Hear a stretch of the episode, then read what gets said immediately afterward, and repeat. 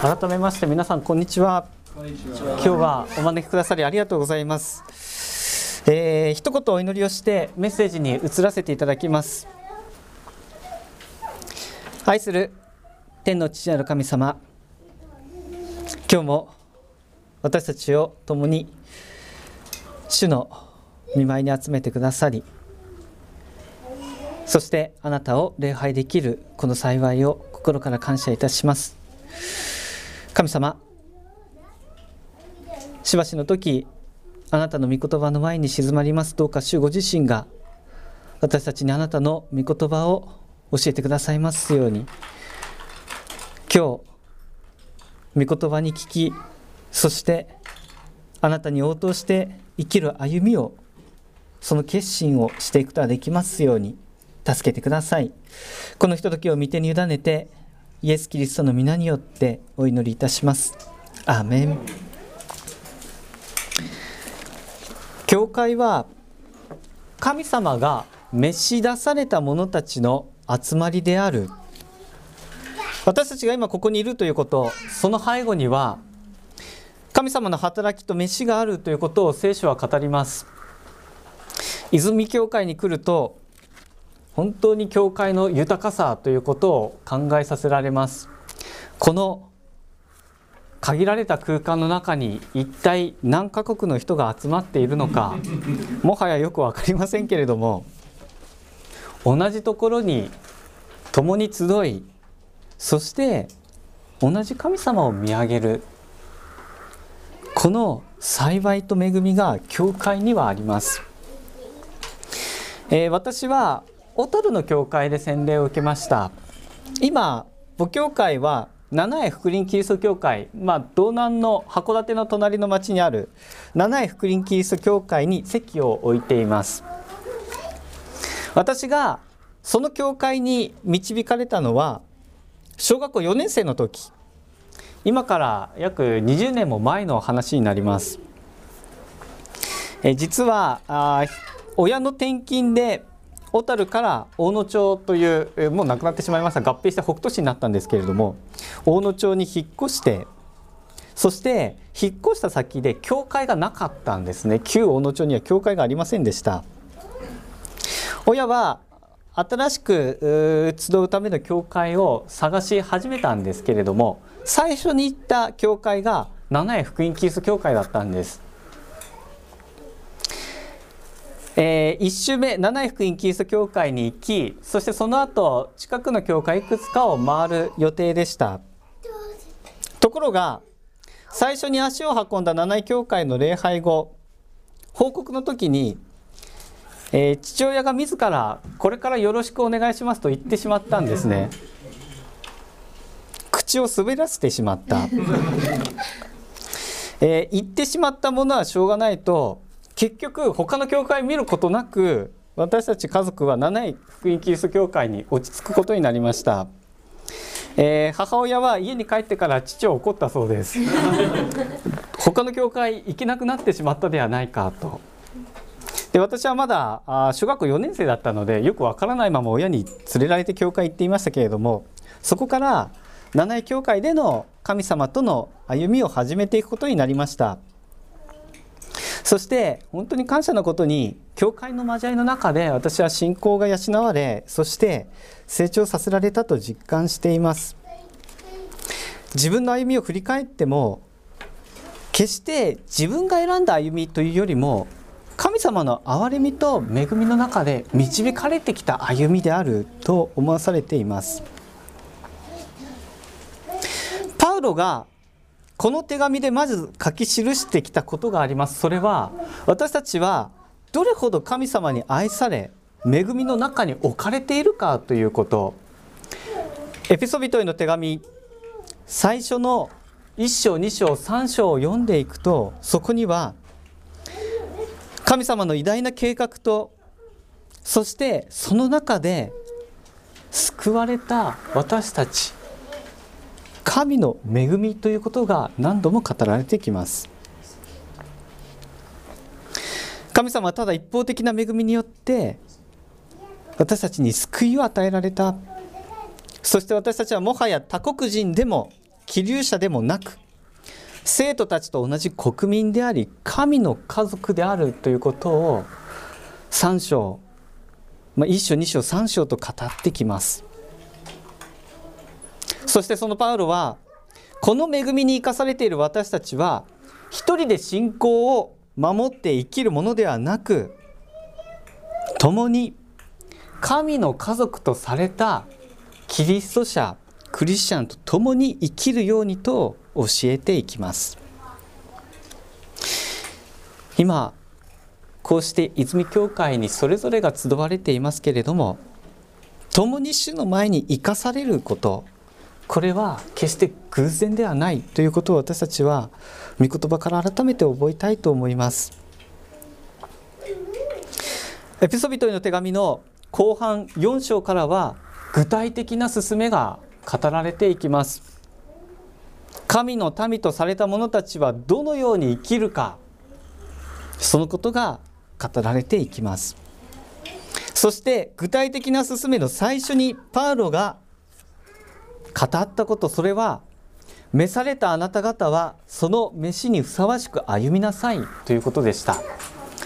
召されたあなた方はその召しにふさわしく歩みなさい。今朝この4章の前半部分から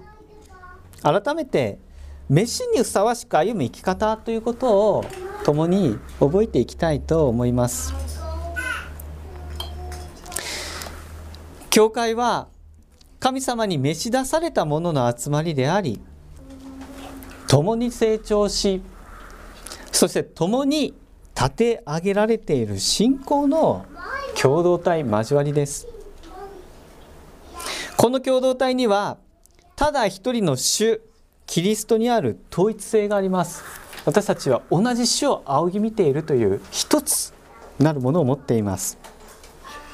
同時にさまざまな人がいて、それぞれの役割があるという多様性を有している集まりでもあると聖書は語っています。これを英語で言うとユニティとダイバーシティでしょうかね。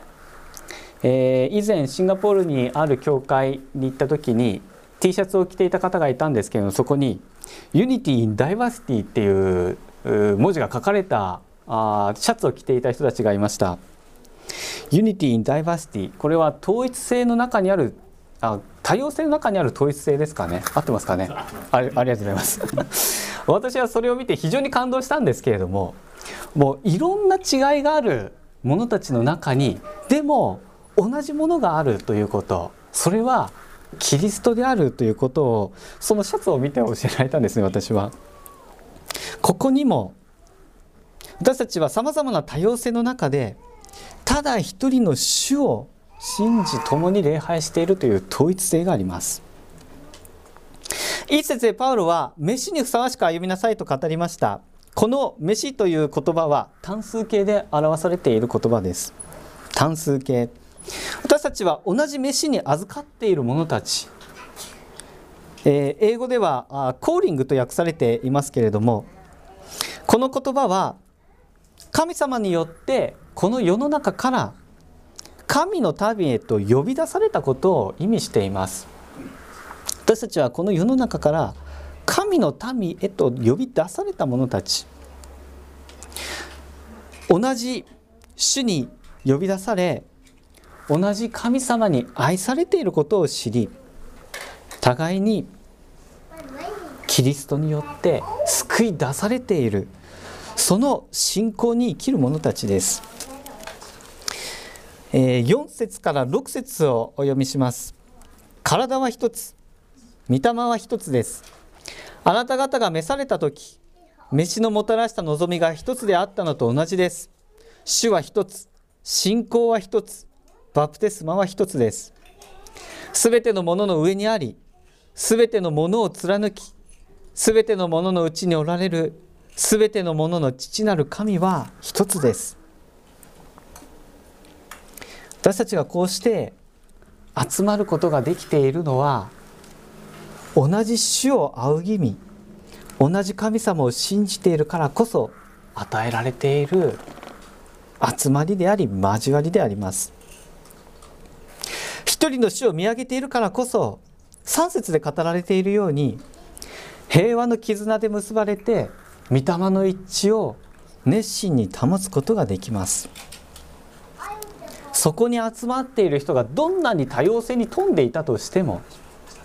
私たちは御霊の一致を保つことができる。ここで注目したいことは、御霊の一致ということ、一致ということが私たち自分で作り上げているものではなく、すでに与えられているということです。御霊の一致はすでに私たちに与えられているものとして語られています。これは賜物として、ギフトとして主から、神様から与えられているものです。イエス様の十字架は、父なる神様との関係の回復を私たちに与えてくださいました。イエス・キリストを主と信じる者は、その罪が許され、父なる神との和解を得ています。それはただ私と神様との関係だけでなく、私と、そして他の人との関係の間にも平和をもたらすものです。隔ての壁を壊し、民族も社会的階級も性別や年齢も全てを超えて、神様は私たちに神の異なる特権を与えてくださいました。もし聖書の神様を信じていなければ、私たちは互いに出会うことはなかったと思います。もしイエス様を私たちは信じていなければ、こんなにたくさんの国の人に会うことはおそらくなかったと思います。本当に多くの宣教師の先生方が来てくださっていますけれども、一人一人同じ主から呼び出され、その召しに応えてここまで来てくださった。私たちはそのことを本当に受け止めながら、主に感謝したいと思いますし、来てくださっている先生方に感謝したいと思います。この主にある一致をパウロは熱心に保ちなさいと教えます。この背後には、意識しないと私たちは簡単にバラバラになってしまう現実がある。私たちは自分たちの中でしっかりとここに立ち続けないと、自分の主張ばかりを語り、簡単に教会がバラバラになる。パウロはそのことを指摘しています。教会といっても、時には愛がないと批判されることもあります。これは本当に悲しくなるものですけれども、一方で的を得ている指摘でもあると思わされることがあります。なぜなら、私たちは自分のうちに本当に愛がないことを、自分の中に愛がないということを、ことあるごとに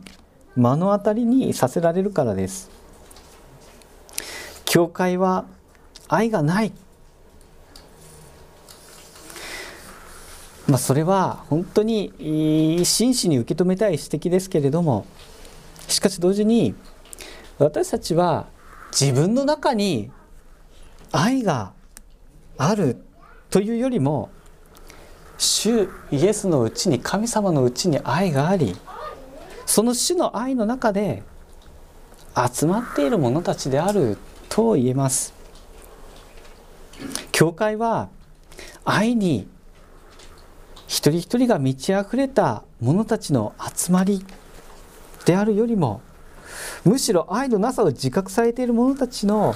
集まりであることが多いのではないでしょうか。私ではなく、主のうちに愛がある、この愛なる神様が私たち罪人を呼び出し、そして救いの恵みを与え、交わりに加えてくださった、罪許された者の集まりが教会であるということを、私たちは心に留めたいと思うんですね。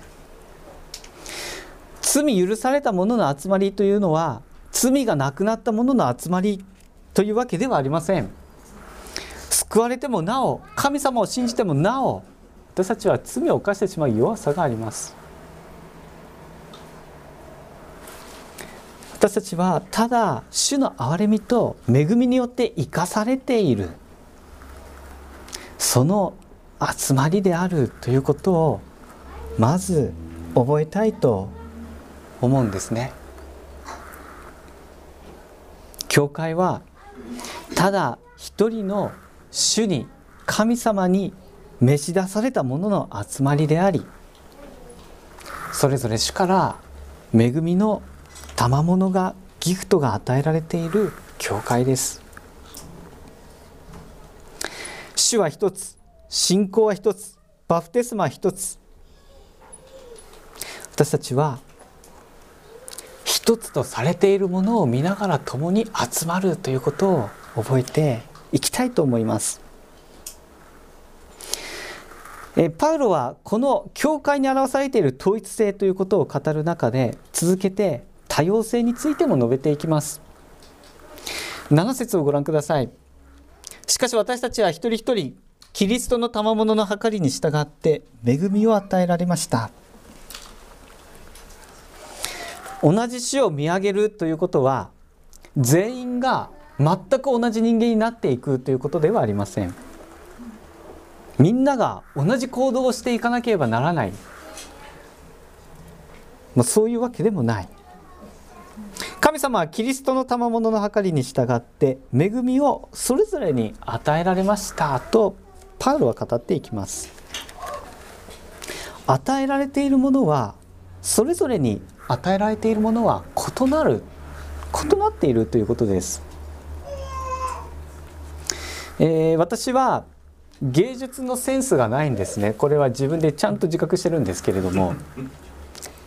どんなに頑張ってもうまく絵が描けないんですね。描きたくても。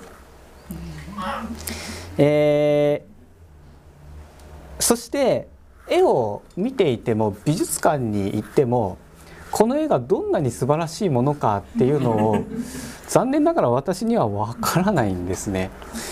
絵は素晴らしいんですけれども、その良さが私には伝わってこないということがあります。神様はこの部分で私を用いようとしてはいないなということに気づかされているんですけれども、じゃあ自分には何ができるのか、私に与えられているものは何なのかと考えていくときに、学んだことを言葉でもって教えていくこと、あるいは使えること、一緒に誰かと時間を過ごす中でその人を励ましていくこと、そういった領域が自分に任されているのではないかなと思わされています。そしてこれはやはり教会での歩みの中で気づかされていっている部分なんですね。自分の得意なこと、関心のあること、好きなことというのがそれぞれにあると思います。それらもまた神様が一人一人に与えられた恵みのものです。教会に入ってびっくりしたんですけれども、この桜の、ここは一体どこなのかという飾り付け、これが私には絶対できないと思ったんですね。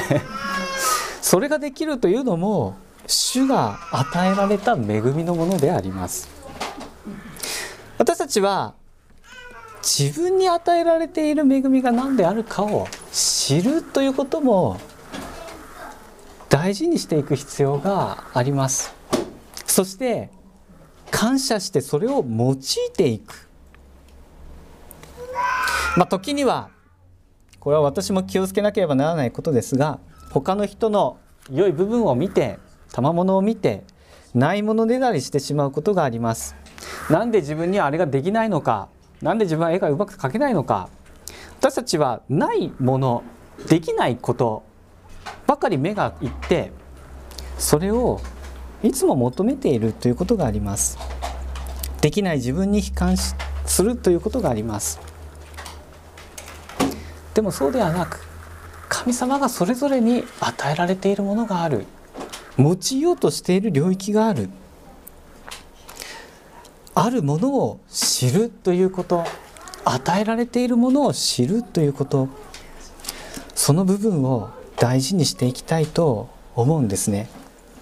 そして与えられているものは全て、自分に持てるものは全て、できることは全て神様から与えられているものであります。できる自分に誇ることなく、与えてくださった主を誇る。互いに主を見上げ、互いに与えられた恵みのものを用いて歩む教会でありたいと願います。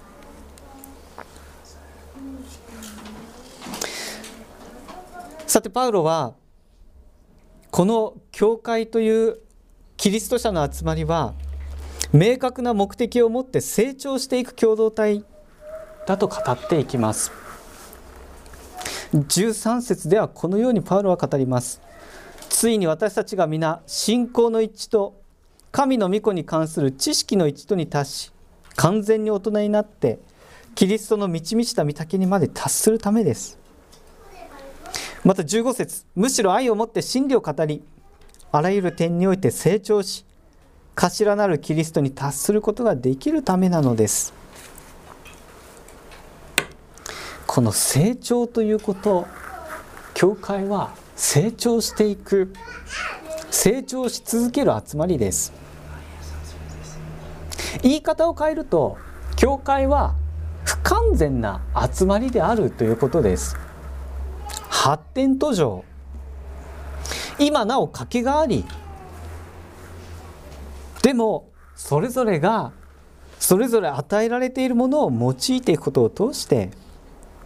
その教会は成長し、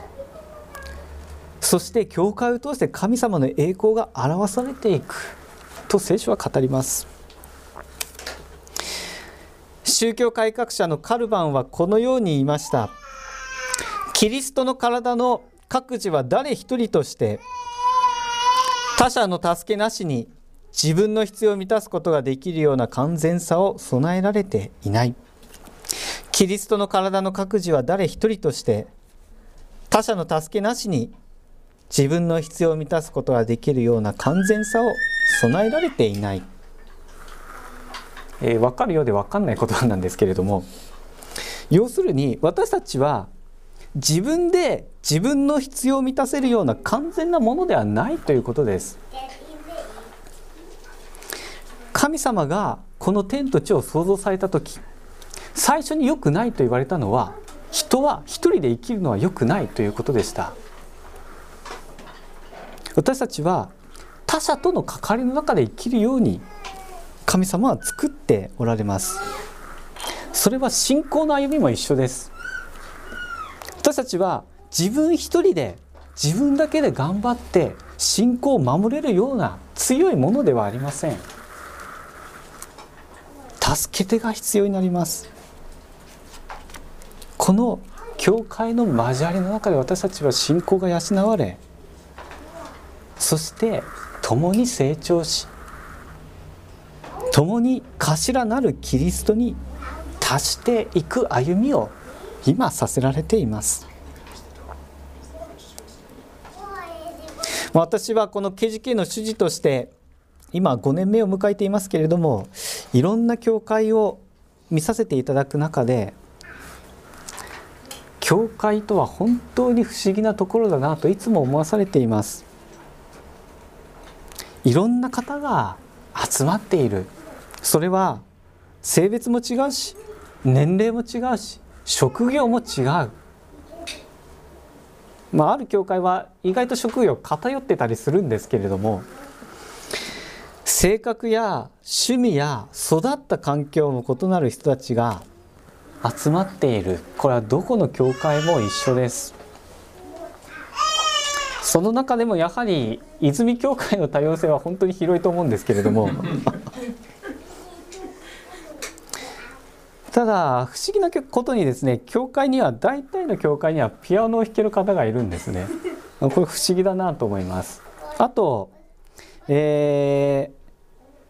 教会にはお金、会計に強い方がいらっしゃったり、大体どの教会にも料理が得意な方もいるんですね。これも感謝なことだなと思っていますが、それぞれの教会に必要な存在というのが与えられています。そしてこの11節にあるように、使徒ある人を、預言者ある人を、伝道者ある人を、牧師また教師としてお立てになった教職者、教える人が教会に置かれている。これもまた主の御業であると思わされています。一人一人が教会に備えられている、それはそこの教会になくてはならない存在であるということを聖書は語っていくんですね。そして共に成長していくことを目指すようにと、私たちはこの聖書から教えられていきます。一人一人に与えられている役割は、主から与えられている役割は何でしょうか。教会は、泉教会は、信仰の一致と神の御子に関する知識の一致にどこまで達しているでしょうか。みんなが牧師になる必要はない。みんなが全員ピアノを弾けたり、司会の奉仕ができたりする必要もない。それぞれに与えられている賜物を用いて、共にこのキリストの体を担っていく、そのことをぜひ覚えていっていただきたいと思います。そして自分に与えられているものは自分だけのものとせず、周りの人のために用いるということを私たちは教えられていきたいと思うんですね。教会は私のものでも私たちのものでもなく、キリストのものです。教会の中心にキリストはいるか、この交わりの中心に神様がいるかどうか、いつも心に留めて歩んでいきたいと思います。またこの教会の交わりは一つの地域の教会にとどまらず、私たちは世界中にある神の民の交わりの一つに置かれています。学生たちを見ていても本当に思わされますが、この地で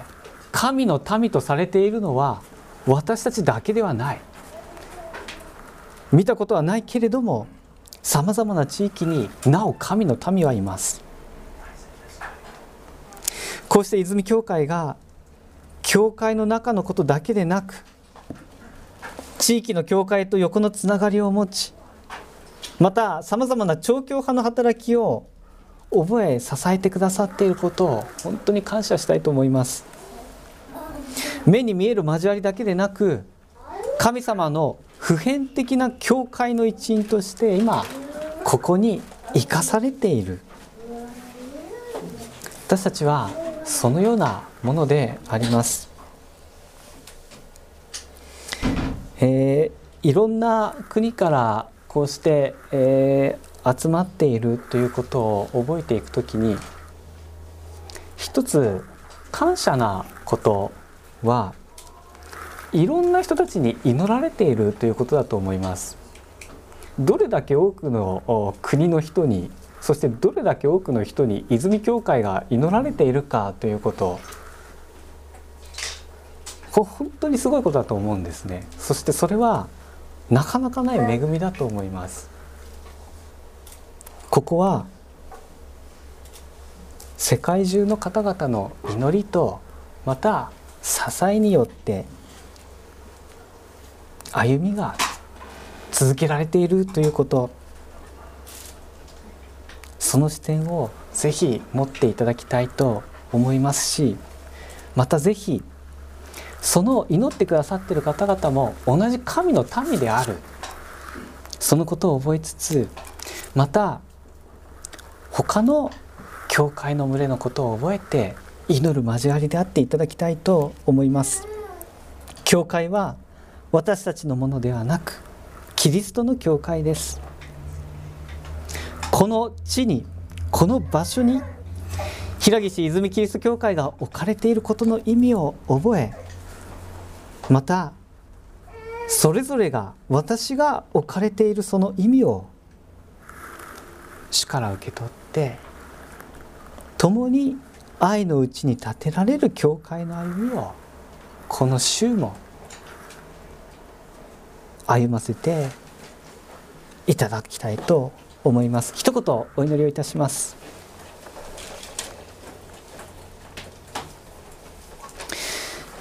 愛する天の父なる神様、今日こうして共に主の前に出ることが許された幸いを感謝いたします。神様、泉教会の歩み、あなたがこの時まで支え導いてくださったことを覚え、皆を賛美いたします。教会は主よ、あなたのものです。それぞれ違うところから集まってきて、今この交わりが形成されていますけれども、さまざまな違いの中で、でも同じ主を見上げ、同じ主を愛し礼拝する交わりが与えられている幸いを感謝いたします。教会があなたを愛し、あなたを明かし、またこの地域にあなたの皆を告げ知らせていくために、神様、どうか泉教会の歩みを支え導いてくださいますように。またどうかお一人お一人の歩みを主が支え、その信仰を励ましてくださいますようにとお祈りをいたします。今もなお愛のうちに立てられている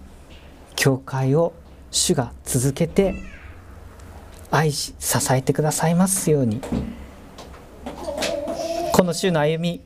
見てに委ねて、また期待して、イエス様の皆によってお祈りします。アーメン。